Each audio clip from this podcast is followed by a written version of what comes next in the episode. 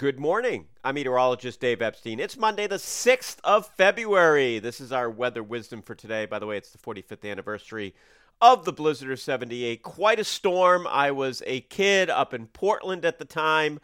Uh, we did not see, I saw about 13 inches of snow there. I think the official for Portland is even under that, but I had a little more at the house. It was just so windy. Uh, took down the pier at Old Orchard Beach in Maine, uh, record high tide in Portland. That's one of the things that uh, that storm will be remembered for up there. But of course, down in Boston, different story.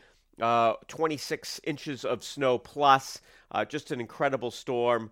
27 inches, I think, at Logan Airport. And high tide, multiple high tide cycles causing tremendous damage. Uh, homes washed away along the coastline, and it still really does stand as the benchmark, the granddaddy of blizzards.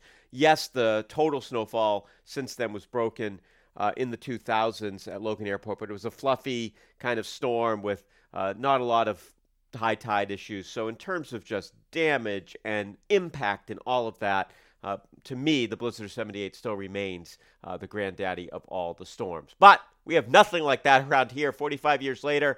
Partly sunny skies, temperatures in the mid 40s, cloudy tonight, early then clearing up, colder, temperatures in the 20s. Now, tomorrow, we'll see some increasing clouds. It's going to be a lot colder, temperature 35 to 40 in the afternoon a little bit what you'd expect this time of year. We have not had a lot of that. Of course, we had the big cold over the weekend, and Wednesday it's sunny and back up near 50 degrees. There might be a couple of showers Tuesday night as that warmer air comes in. Next chance of any precipitation comes on Thursday in the form of rain. We're up near 50 that day, but there could be some snow should be cold enough. Vermont, New Hampshire, Maine for some snow for that, which could set up some pretty good skiing here this weekend. We'll have to wait and see how this all plays out. But right now, uh, I'm hoping for some better weather uh, for skiers here uh, with a couple of chances of snow, not only Thursday, but maybe again on Saturday, uh, and then another one next week. But along the coastline, it still looks like we continue with what is turning into one of the lower snow winters we've seen in terms of pace.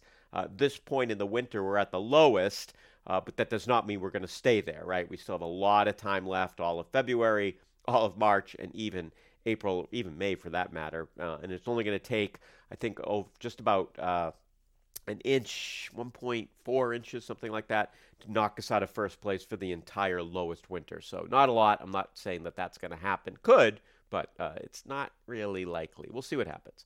All right, have a great morning, and remember, we are sponsored by CloverFoodLab.com slash Dave. CloverFoodLab.com slash Dave. Check out their subscription boxes.